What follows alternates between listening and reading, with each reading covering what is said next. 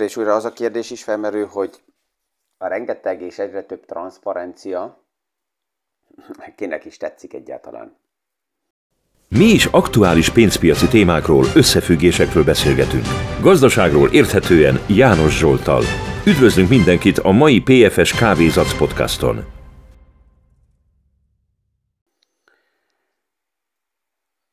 Így, így hivatalosan is, de a sorok között is sok minden kiderül, előjön, ami, aminél feltesszük a kérdést, hogy ezt csak most tudjuk meg, vagy az eddig is így volt, és ha most megtudjuk, akkor pont miért most tudjuk meg, és, és honnan, honnan, honnan van irányítva ez az információ.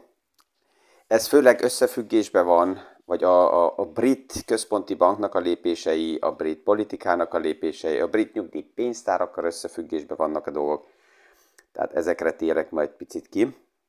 De mielőtt a mai podcastot felveszem, egy pár személyes megjegyzést kell kiegészítsek. A péntek reggeli podcastomban, miután, miután uh, úton voltam ugye a múlt héten, és személyesen is volt egy előadás Pécset, az innen Bécsből ugye elég hosszú utazása, persze, hogy ez mindig össze van kötve más tárgyalásokkal is, és nem, nem csak amiatt megyek oda az előadás miatt, de volt egy olyan uh, megjegyzésem, hogy hogy online mennyire jobb, és, és hogy um, nincs nagy különbség így most a, a személyes előadás vagy az online uh, meeting között. Ezzel nem akartam senkit megsérteni, tehát ez nagyon fontos, hogy olyan visszajelzés is elég hamar, még útközben, SMS-be is, hogy ki lehetett egy picit hallani, hogy akinek visszajelzett így, hogy, hogy hát jó volt személyesen, de, de ne sértsen meg, mert a személyes kapcsolat az egészen más. Tehát ez abszolút nem volt cél, hanem inkább azzal akartam egy picit is provokálni, mikor azt mondtam, hogy hatékonyabb az online, mert ugye jönnek a kérdések, hogy á, fogyasztás hol lehetne visszavenni, és én mit képzelek el, és hát csak ebből a két napból lehetett összeszedni rengeteg olyan kiadási költség vagy egyéb pozíciót, ami egy online eseménynél nem kellene, és körülbelül akár 80%-át jelentené annak a két nap költségeinek, és, és csak ez egy, egy picit egy ilyen provokáció, hogy igenis elengedni a múltat, és nem állandóan ehhez ragaszkodni, ha azt a kérdést tesszük fel, hogy hát hogy tudnak változni dolgok. Tehát megvannak erre a lehetőségek. Ez az egyik. A másik, hogy nagyon-nagyon jó kérdések jöttek, és ezeket a következő podcastokban biztos, hogy be fogom építeni. Volt egy olyan kérdés is, hogy, és ez egy fiataltól volt, ez tetszett, hogy jó, hogy érti azt, hogy én itt mit mondok, hogy higgadtan és távolról kezelni a piaci fejlődéseket, de hogy akkor, hogyha valaki egy bizonyos szinten eléri így a, az anyagi stabilitást, akkor abból a szempontból egyszerűbb, higgadt, nyugodt lenni, megfelelően lépni, vagy egy másik, hogy, hogy mi nehezebb az első százezer euró tartalékot felépíteni, vagy a következőt? Ez is egy jó kérdés volt, és itt, itt néha a gondolatokban persze, hogy felfedezem magam, ahogy én is gondolkoztam így 25 évesen, és erre is ki akarok majd térni, lesz egy podcast. Volt olyan kérdés is, ami nagyon jó, ugye a, a, a kriptovilág körüli témák, itt lehet azért látni, hogy normalizálódik az egész téma, ez a szektaforma hozzáállás, így a, a radikális hitkérdések, azok egy kicsit ülepednek le. Az NFT-kkel kapcsolatos kérdés érkezett, amire ki fogunk térni egy következő podcastokba. De persze, hogy volt olyan beszélgetés is, ahogy kétszer oda kellett hallgassak, hogy akivel most éppen beszélek, ez komolyan érti ezt? mikor, mikor így azt mondja, hogy mi közünk van ehhez az egész ukrán témához, minek kell ez, mi nem hagyjuk az egészet, és éljük az életünket békébe, szóval kvázi, hogy hát ha Putinnak kedve van valamelyik országot annektálni, hát akkor tegye meg, és, és mindegy ez nekünk. És tényleg oda kellett hallgatni, hogy ez most vicc, amit mond az illető, és tesztel, vagy ez komoly? és tényleg sajnos komoly volt. Um, szinte mondtam neki, hogy hát, na ja, hát akkor kell engedni, és hát hogyha más országokat is annektál, hát akkor, hát, ez, ez, a, ez, a, ez a béke. Lehet, hogy akkor egy pár kelet-európai országnak megoldódik a gáz problémája, akkor nem kell importálni, hogyha annektálták, akkor hát akkor a saját gáz tudják használni. Tehát volt egy pár érdekes esemény is, így, ami sorok között átjött. Volt egy olyan megjegyzés is megint, hogy jobb, hogyha a, ilyen megszólalásokat kihagyok, mert ugye a sportot, a politikát, ezt ki kell hagyni az üzleti világból. Ez, ez egy olyan, amivel biztos, hogy nagyon sok hosszú ideig egyetértettem, de ma, amikor látom, hogy milyen üres fazakak csörömpölnek, és milyen hangokat, milyen dimenzióba adnak ki, az érzésem az, hogy igen, hogy azok is, akiknek van mondani valójuk, és más, és kontra, és más gondolatok, azoknak nem csak nice to have, hanem kezdődik az, hogy kötelességük megszólalni. És igenis belemenni a konfrontációba. Um, tehát ezek így a benyomások, amik rám zúdultak. Há, volt még egy nagyon jó megjegyzés egy oldalról, hogy János Zsolt belehajtja így a podcastokkal és a videókkal az embereket a tőkepiacba és a tőzsdébe. Hozzá kell mondjam, hogy én nem hajtok senkit be, ha, akkor mindenki saját magát hajtja be. És persze nem érdemes semmit meghallgatni, amit mondok, ezt ki lehet kapcsolni, ez a jó. Nem is veszem észre, hogy kikapcsolja ki a podcastot, ki iratkozik le, ki nem nézi többet. Mindenki csinálhatja, hogy éppen kedve van, tehát én, én, én csak az aktuális, ezt mindig mondom, az aktuális eseményeket lehet, hogy önterápiáként itt magammal feldolgozom, megbeszélem, mikor befejeztem néha podcastokat, akkor, akkor mosolygok saját magamon, hogy hogy láttam ma ezt az egész témát. Persze próbálom kiegészíteni szakmai hátterekkel, ami segít megvilágítani az aktuális eseményeket, de nem a napi uh, brainwash hírekből nézve, hanem egy más szemszögből nézve, és ebben benne van az elmúlt most már 30 évnek ugye így a benyomása, a tapasztalata, önreflexiókból a hibáim, hogy hogy léptem. Tehát nem kell senki rám hallgasson, nyugodtan lehet hallgatni a, a, a, a Piki Palkóba, a bokrok mögötti falusi bank érkés, értékesítőre, aki most éppen a marketing agyadót kézbe kapta, és ezzel kimegy, és szentesíti a világot. Tehát Mindenki azt csinál, amit akar, tehát nyugodtan, csak ez így volt, hogy á, belehajtja. Nem, um, ha akkor mindenki saját magát, de, de ez nyugodtan, ez mindenki eldönti, hogy, hogy, hogy, hogy kit enged a fejébe be. De térjünk ahhoz vissza, ami, ami közben, miután, mi, közben én úton voltam, ugye zajlott tovább az élet, és a CPI, a, a számok megjelentek, az inflációval kapcsolatosan, és itt egy érdekes sztori megint az aktuális események előtt jár. Magasabbak voltak az infláció számok, mint amire számított a piac, de nem radikálisan magasabb, hanem 0,1% ponttal, és miután kijöttek, azután mégis a piac pozitívabban reagált. És itt a kérdés az, hogy miért. Az inflációt, amit ma így, így hallunk, és ezek megjelennek, ez mindig össze van hasonlítva egy évvel ezelőtti infláció fejlődéssel. Tehát most a szeptemberi számok jöttek ki, és a szeptemberi számok azok a tavaly szeptemberi számokkal vannak összehasonlítva. Na most van egy úgynevezett bázis effektus, tehát hogyha az, amivel összehasonlítunk, az aktuális számtól távol van, meg közben valami történt, akkor ez nagy különbség, de hogyha az összehasonlítás közelebb van a mostani számhoz, akkor nem történik annyi. Tehát valójában, amikor az inflációt megnézzük, akkor nem csak azt kell nézni, hogy az infláció a tavaly szeptemberhez képest növekedette vagy nem, hanem azt is meg kell nézzük, hogy az infláció az elmúlt hónapokhoz képest növekedette vagy nem. És egy jó ideje az inflációk összehasonlítása egy évvel ezelőtt az nagy, de ami történik havi szinten, az már nagyon lapos, sőt, havi szinten kezd negatívba is billenni az infláció, és ez, az, ez a bázis effektus, az összehasonlítás szeptember és október között 2021-ben elég nagy ugrás volt. A 2021-es havi infláció alap szeptemberben 0,3% volt körülbelül, és októberben 0,9%.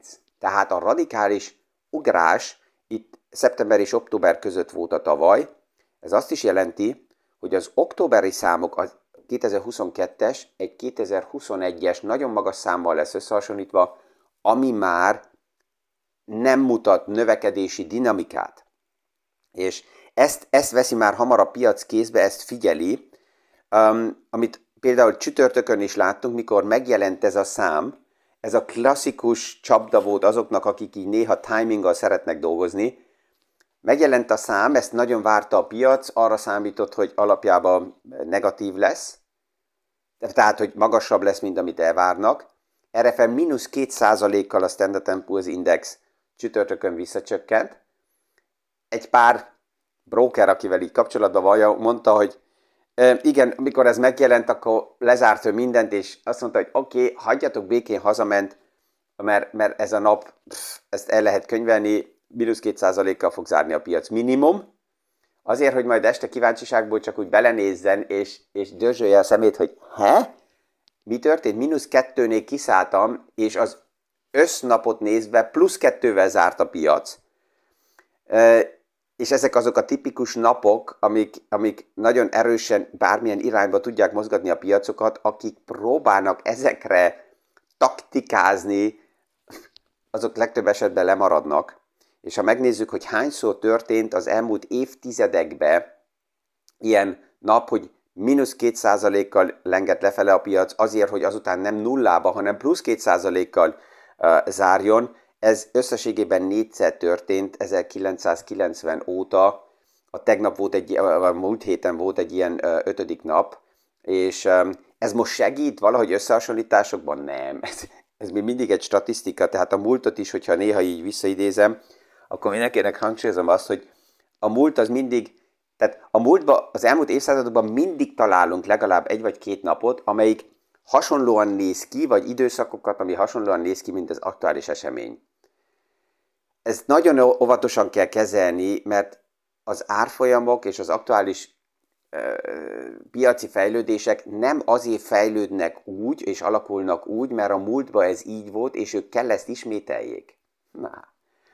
Hanem azért alakulnak úgy, mert most vannak körülmények, mert most vannak ö, piaci elvárások, vannak a jövőre nézve kitekintések, és, és ez, ez, ez nagyon döntő hogy ezt kell figyeljem. Persze az, hogy így megnézem, ez érdekes. Ez néha statisztikailag is oké, okay, nice to have, lehet, hogy vigasztal, lehet, hogy erőt ad, de a nap végén az aktuális eseményeket kell mégis nézzem.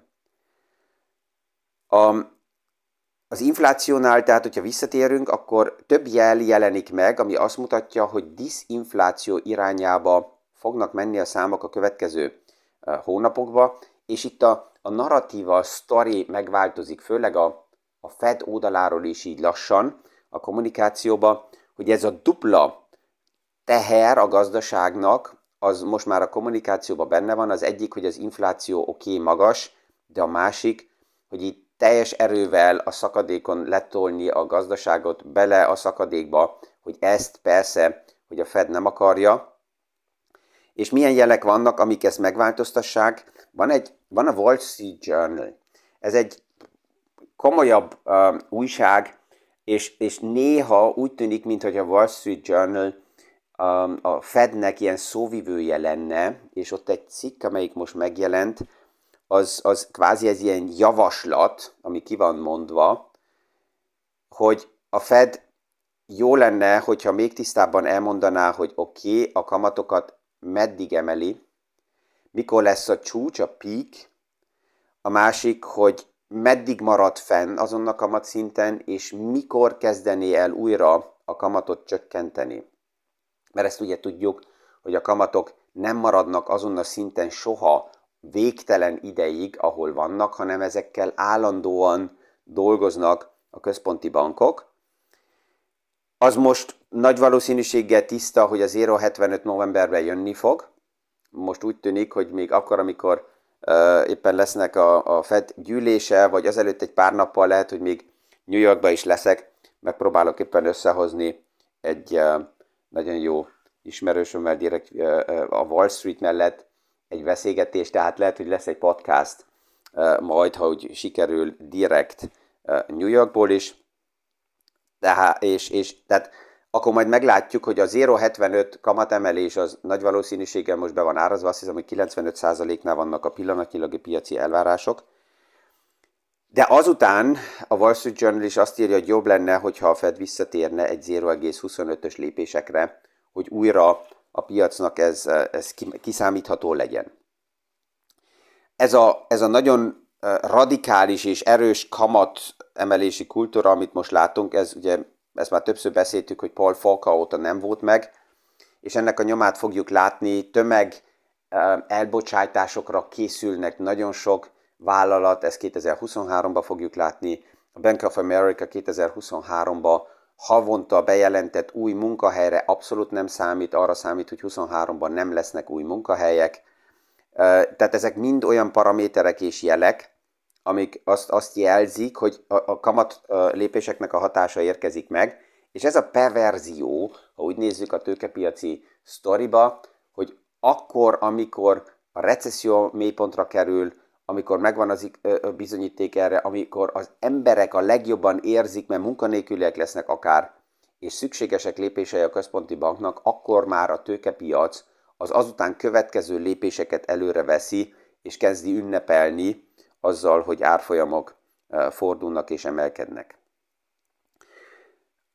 Ami a Bank of england kapcsolatosan kiderült, és ez is egy érdekes téma, a, a múlt héten jött ugye megint a jelzés, hogy akkor a politika visszalapától és az ajándékokat nem szórja annyira, az adócsökkentést vissza fogja venni, és ez, ez, ez a transzparenciának egy, egy, egy um, ódala, mert ugye azzal, hogy az emberek alapjában nem tennék fel a kérdést, hogy honnan jön az ajándék, ez a vita, ami zajlik, és a tőkepiacnak is a reakciója, hogy ilyen ajándékokat nem lehet szórni, és akkor ezt, ennek az árát meg kell fizesse a brit gazdaság azzal, hogy leértékelők a fond, felmennek a kamatok, a nyugdíjpénztárak problémás helyzetbe kerülnek, és ez, ez, ez mind oda vezet, hogy ma transzparensenben látunk dolgokat, és ezzel a transzparenciával kijött egy olyan sajtójelentés is, ami elgondolkoztat egy pár embert, hogy a nyugdíjpénztáraknak a megmentése az miért volt szükséges, nem csak azért, mert nem volt likviditás a piacba, hanem azzal, hogy ugye ők normális esetben hosszú távú kötvényeket tartanak, a háttérbe ők ezzel dolgoznak. Tehát néha egy nyugdíjpénztár, hogy ez most szabad, nem szabad, jogilag benne vannak a laza paraméterekbe, hogy a hosszú időre megtartott kötvényére felvesz hitelt, amit azután befektet, tehát ilyen tőke áttételes, hosszú távú konstrukciókkal próbálnak hozamokat valahonnan elérni, hát noná, a nyugdíjasok elvárják, hogy legyen nyugdíj kifizetve, valami hozamot el kell érni már csak azért, hogy a belső nagyon drága költségstruktúrákat finanszírozzák, és a kötvényekbe befektetnek, amelyek éveken keresztül negatívak voltak, vagy nem volt hozamok, valahonnan kell a hozam. Na most, hogyha egy ilyen nyugdíjpénztár, vagy bárki egy kötvényt vesz, és ezt a kötvényt, mint biztonságot odaadja egy banknak, felvesz egy hitelt, és ezt a tőkét befekteti, akkor ha a kötvénynek az árfolyama csökken, akkor jönnek az úgynevezett margin call, jönnek a hívások, hogy fiúk, kell vagy plusz likviditás, vagy plusz biztonság, vagy eladjátok ezt a pozíciót, mivel a politika, amikor kijelentette, hogy akkor adóajándékokat fog szórni, erre fel a kamatok elindultak felfele, ha kamatok elindulnak felfele, akkor a portfólióban levő kötvényeknek az árfolyam elindul lefele, de hát, hogyha be van adva, mint biztonság egy hitelkonstrukciónál, akkor jön a bank, és azt mondja, hogy halló, nekem kell a további biztonság, és így satszolásból olyan körülbelül egy hét alatt 3 milliárd font értékű kötvény került át a nyugdíjpénztárak mérlegéből a brit központi bankhoz, mert ugye azzal, hogy ezt a brit központi bank megtette ezt a lépést, ezzel stabilizálta a kötvényeknek az árfolyamát, ezzel megállította a margin call-okat, és, és, és ez egy, ez, ez gyorsan kellett menjen ez a lépés, és vannak egy páran, akik küldtek is egy ilyen cikket nekem, hogy mit szólok ehhez, hogy ez lehet? Lehet. Ja?